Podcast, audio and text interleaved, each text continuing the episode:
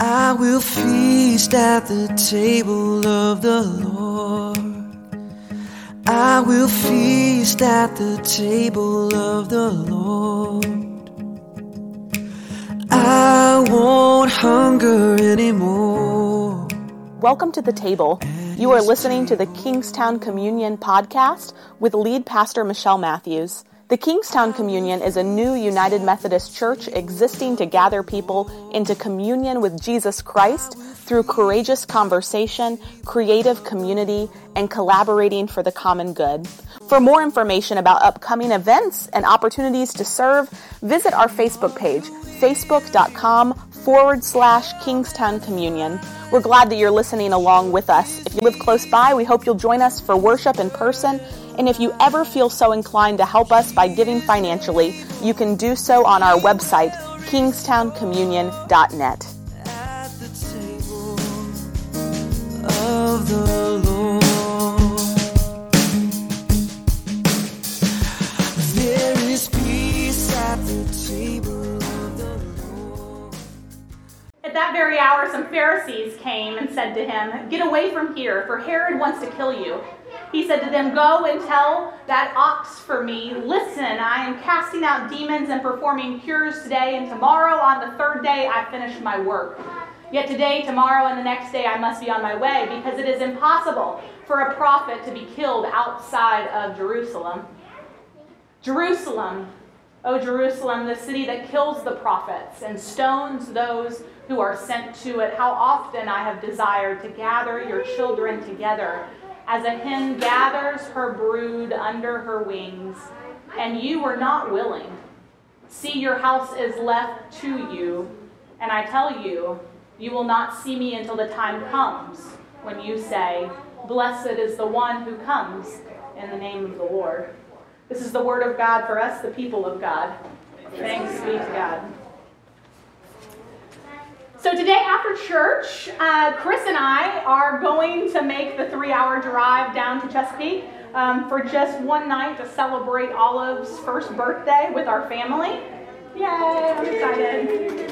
Um, and about a year ago now, Chris's sister and brother-in-law bought a property out in Suffolk, Virginia that they've they've gradually been turning into this miniature petting zoo farm. Basically, Olive's closest by proximity cousins are a bunch of pigs and goats and two zebu cows that go by the names Juno and Toonie and Gracie and I do not know the rest of their names. Um, I should probably act like I do later on today. Um, and as you can imagine, Olive is not at all upset by having uh, non-human cousins. And so we've been we've been planning all year to have her first birthday on what is now weirdly the family farm. I say weirdly because we're all rural city folk. Like we are really city folk. So it's such a strange thing to us, the family farm.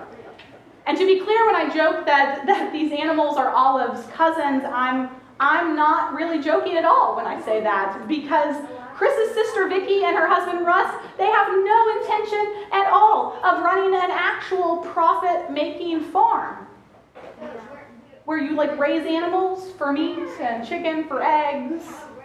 They simply have collected these animals just so that they can love them. And these animals are very expensive to love. They are. Yeah.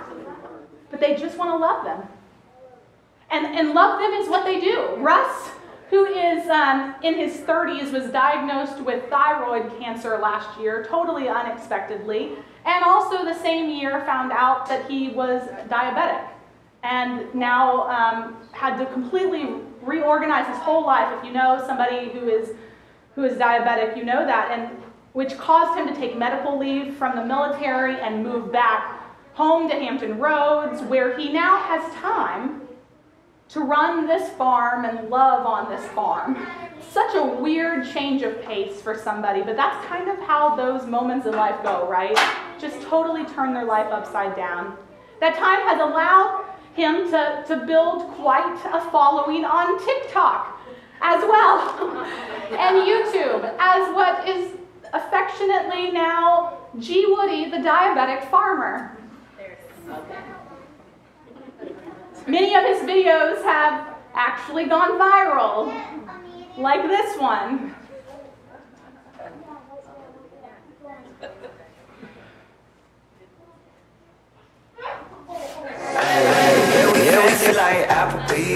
On a date night. Got that Bourbon Street steak with the Oreo shake and some whipped cream on the top two.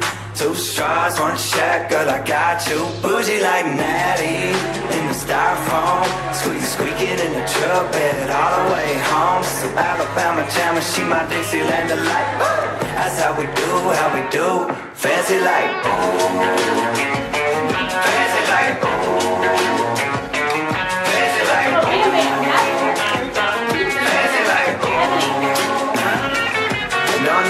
Tesla to impress. My girl is happy, rolling on a vest. Don't need no mansion to get romance. She's super fine, double wide, slow dancing. But every now and then when I get paid, I but enough. So, like I said, loving these animals, making them a part of the family, is all that they want to do. and about three days ago, they texted us to tell us that they just added a chicken coop just in time for Olive's birthday, and all I thought of was six more animals. I have to figure out what their names are. I'm sure there's names. I'm sure there are names. And so I can already imagine the way they are going to love these chickens too. Y'all know, y'all know chickens are like really stupid, right? like, and if I'm not supposed to say that word in front of um, kids, it, but they're really not smart animals. they're really not smart animals. They, they, they're probably some of the least smart animals who tend to get themselves killed in all kinds of ridiculous ways. And you might be wondering how this city girl knows that about chickens, except you might also remember that a few years ago I adopted some chicks for Easter. Chris loved that. Having chicks grow up in our household and, and in our townhouse during the Easter season. Um, gosh, they were such dumb birds. they were just they they're such they're they they're not smart. So, anyways, Russ and Vicky, um, they got this chicken coop, and as the good, loving parents of, the, of this lot of animals, they, they've done all this research on how to keep these chickens alive. They've joined this group on Facebook, actually, with other lots of small farmer people who all kind of share stories and advice and swap info. And this week, one person in this group shared and grieved it was like a eulogy almost about how they had lost their final chicken this week. A hen by the name of Hestia Buffington III. Hestia had been a part of their flock since 2015, where they started raising chickens, partly as an act of civil disobedience in their county because their county didn't permit animal husbandry inside city limits and saw that, and they thought saw that as an unjust law, so they said we're going to have some chickens. At one point, their flock swelled to seven chickens, she said, but, but between predators and illness and, and animal control enforcement and the stupid things that chickens do to get themselves killed, they lost one by one by one by one over the next five years. And this week, they lost Hestia Buffington III. And Hestia's owner, as a way of almost memorializing Hestia this week, said that Hestia, as many chickens do, loved to look for places outside the coop to roost. And often that was her big, fluffy, curly head of hair, she said. She would just be sitting in the backyard, and Hestia would come and jump on her shoulder and then roost in her hair. And Hestia and her siblings grew up. As they grew up, they all started following and all roosting in hair. And Hestia's roosting is actually a big thing in their community, apparently, because their local gazette features a monthly picture of Hestia in hair. Um, it's ridiculous. Um, but it's just instinct. Y'all didn't know that this was going to be a real chicken like sermon, right? Y'all had no idea about this. I promise Jesus is involved in some way. Um, it's just instinctual for Hestia Buffington III and her kind to find shelter and safety under whatever wing pair to they can find to protect themselves from the elements and from all the things that are out of their control, including their own lack of intelligence, right? In our scripture today, while Jesus doesn't talk about chicken ignorance, he does use this particular chicken, this particular chicken metaphor. Did you hear it? To describe his desire to gather the children of Jerusalem as a hen gathers her brood, it says. As I prepared for Olive's birthday on the farm and chuckled at the eulogizing of Hestia Buffington III this week, I began to, uh, to see this text in a light that I had never seen it in before.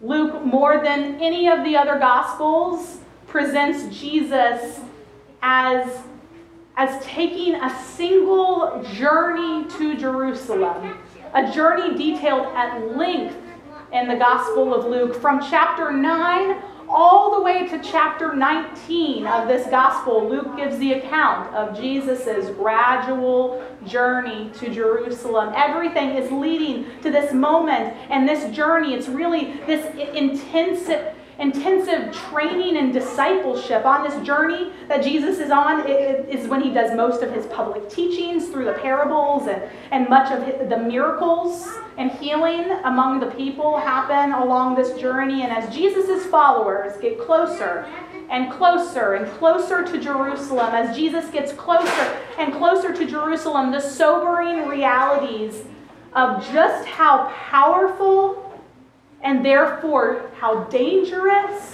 his ministry is growing. It, they start to become clear. And this is where we are in today's passage. Amidst this growing awareness of the power and the dangers at play as Jesus and his company wind their way through Galilee. Still in Herod's territory, the Pharisees whom we tend to regard as Jesus' antagonists. They come to warn Jesus that he's treading on dangerous ground here. And, and how does Jesus respond? Jesus tells them to go and tell that fox that he's busy. And I'm going to go and tell that fox what I'm up to. What I hadn't noticed about this passage before, though, this week, um, mostly because I tend to think of this passage broken into like two halves like two separate, distinct parts. What I hadn't noticed before is that Jesus is actually contrasting the fox with a mother hen longing for her wayward chicks. The Bible consistently depicts evil as dangerous and predatory, nothing you can flirt with without risking your life if you do. On the other side is this image that is redeeming and protective. A mother hen who instinctively draws her young under her wing when, when danger threatens. In other words, Herod is a very real threat to Jesus. Herod the fox, Jesus the hen. Herod is this very real threat to Jesus, an external reality that is completely out of Jesus' control. But Jesus refuses to live in fear. Jesus and his growing company of disciples face this mixture of support and opposition that is even outside of what Jesus can and will control. Even Jesus got, gets frustrated when the friends and the foes and the factors at play don't behave as he expects them to, don't behave as he wants them to. We aren't, we aren't, we aren't receiving death threats from Herod. We aren't, as, as Jesus was, but there are, there are so many things that lurk and threaten the way we see ourselves and see our lives and see God. We're threatened by the idea that if we try hard enough, if we are nice enough, we really just we think we can get by with a lot as good people, right? We're just nice enough, if we try hard enough, if we say the right thing, life will generally go our way. People will bend toward us. We run in a thousand directions, trying to herd the hens in our lives into some imagined semblance of perfect formation. Have you ever have you ever tried to herd chicks? What, what, if, what if we could let go of, of needing all things and all people to be just so? And instead learn to dance with the unfolding of that which is not ours to control. Jesus was this master at dancing within the unfolding that was not his to control. Hestia Buffington III's owner on Facebook. Um, you thought I was done with that story. I'm not. Um. She said that Hestia's injury um, happened when her husband was out of town. After dinner with friends, she pulled into the driveway, and her toddler, you know, she's dealing with her toddler, and she realizes that the car's headlights were illuminating this disturbing scene a possum attacking her hen outside the shed. And so, frantic, she calls her husband, and with, with her son in one arm and the phone in the other arm, trying to wrangle a toddler over here, she couldn't open the gate. She couldn't open the gate separating her from the poor chicken. No sound she made would deter the possum from the chicken, and the lack of sound or movement from Hestia gave her the impression that she was, she was already dead. And so she went inside the house and she's overwhelmed and she's trying to protect her son from seeing that they lost the chicken, and she's also overwhelmed by the prospect of dealing with, with Hestia's remains in the morning. And then she and then she hears this squawking cry. Hestia was not in fact dead. The story continues. You can imagine, you know, when you see those long Facebook posts you don't want to read? I went deep into this one. so thanks to her next door neighbor, her attacker was shoot off, and she was given first aid and shelter for the night. And she made it through those long hours, but the possum had done like some serious damage to one of, of her wing joints, she said. And the best case scenario was going to be amputation. And, and so the challenge of finding a vet to do that was hard. And so each day passed, and Hestia was in this great deal of pain. And infection started spreading in her body. And so when Hestia's owner owner's husband returned home, they made the decision to end Hestia's misery um, together. And so she wrote at the beginning of, of this paragraph and at the end, we live we live a life in which there are so many things out of our control. And I thought of Jesus, and I thought of Jesus' words in Luke 13 Jerusalem, Jerusalem, the city that kills the prophets and stones those who are sent to it. How often have I desired to gather your children together as, as a hen gathers her brood under her wings, and you're not willing. E- evil threatens in the form of a fox, Jesus says, and I, the mother hen, I lament because my young are exposed, but, but will not accept my protection. Evil always threatens. There is so much out of our control. Hestia's owner continued to eulogize. I know. Hestia was a mature hen, not a chick. Had she ever hatched chicks herself, I'm sure she would have protected her young with ferocity and, and tenderness. But what I witnessed in that attack is that even adult chickens are susceptible to predators. Even adult chickens are susceptible to predators. We spend an awful lot of time trying to protect our kids. and not paying attention to the messages we are receiving that threaten the way we see life and the way we see God. In this season of Lent, we are walking that, that, that 20 chapter journey to Jerusalem with Jesus, where even Jesus, despite all his self assuredness, all his self possession, even Jesus, the mother hen, in the face of danger, will have no wing under which to find shelter. And I'm, I'm reminded of this old, bizarre Christmas carol about the Magi seeking assistance from another Herod. They tell him that the star shining so brightly in his realm signals the birth of a princely babe, no king, no fox, as the, as the hymn goes, a princely babe, no king, no fox shall e'er destroy. And this other fox of a king in the last verse, who is dining now, it says, on roasted rooster, does not believe him.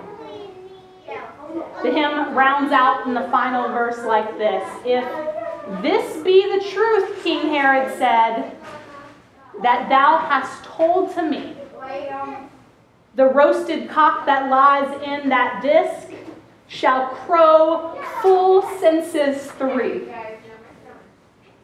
Oh, the cock soon thrusted and feathered well by the work of God's own hand, and he did crow full senses three in the disk where he did stand. Do I need to say that again? I don't know if it'll help. Do I need to say it again? I know it's such an odd hymn. Yeah. I'm going to say it again. I'm going to say it again. So, Herod, there was Herod, two Herods. I don't know if you knew that in the story of uh, Jesus. The first Herod is a different Herod than the Herod we meet later. The first Herod that what once all the little babies killed, right? Um, orders all the killing of the firstborn son. Um, well, then there's the other Herod um, who is threatened now by this grown Jesus who is doing and saying things that no one's ever said before. And this is a hymn that kind of tells the story of the first Herod. But then it tells the story of another Herod who sits and dines on roasted cock. You can imagine he's sitting there dining on his roasted rooster. And it tells the story of how he does not know what is to come. If this be the truth, King Herod said, that thou hast told to me, the roasted cock that lies in the disk, in the plate, shall crow full senses three. That means he comes back to life. Oh, the cock soon thrusted and feathered well by the work of God's own hand. And he, Jesus, did crow full senses three in the disc where he did stand. There is so much out of our control. Evil always threatens. Even Jesus, the mother hen, in the face of danger, will have no wing under which to find shelter. But Jerusalem, oh Jerusalem, have no fear.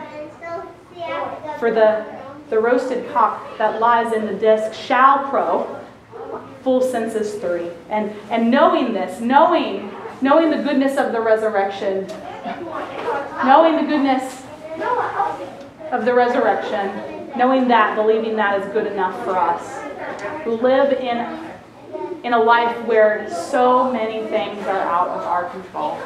That's good enough. That's what we'll say this Lent, that that is good enough to know. You all asked a whole lot of questions of me during that Ask Me Anything series about God's will and about where God is in suffering and about free will, how God deals in and among the things of our lives that are completely out of our control. Sometimes the only answer that's good enough is The resurrected Lord, the resurrected Lord is, is with you, is with you in that. And that if the miracle of the resurrection can happen, God can work a miracle even within your, as Jackie said, your sunny days turning into snow. Would you pray with me? Yeah, that's a big one. Yeah, I that. No, maybe it's long. Yeah, like, like. God, we, we come before you this second Sunday of Lent as, uh, as people who are, we have, we have in, in mind all the things we wish we could control right now that we cannot. I'm 62. I'm in Italy. I'm a million.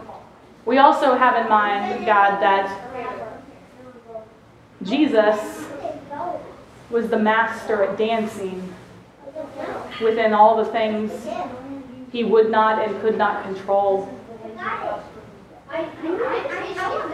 dancing within them without fear.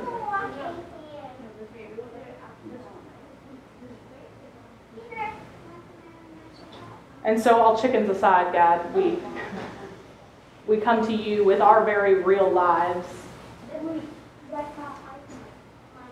That sometimes we wish we could just write a book on Facebook about, to tell you all of the things that are happening to me, all the things that are out of my control.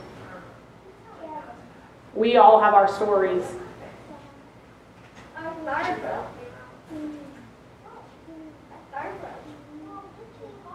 And this Lent, God, make it good enough for us.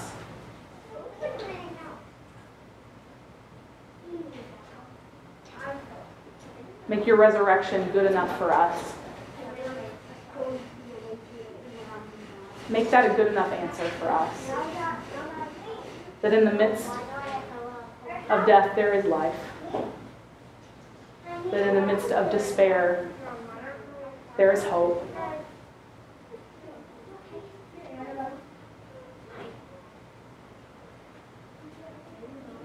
The resurrection, God feels like this gigantic thing to believe.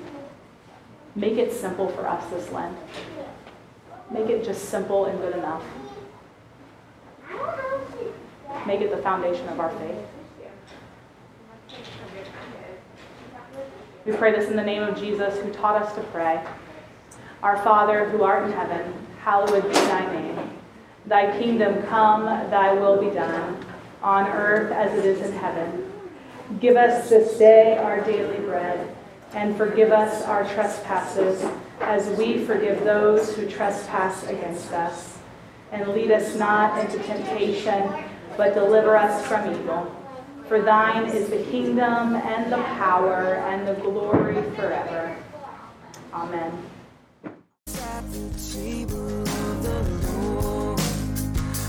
There is peace at the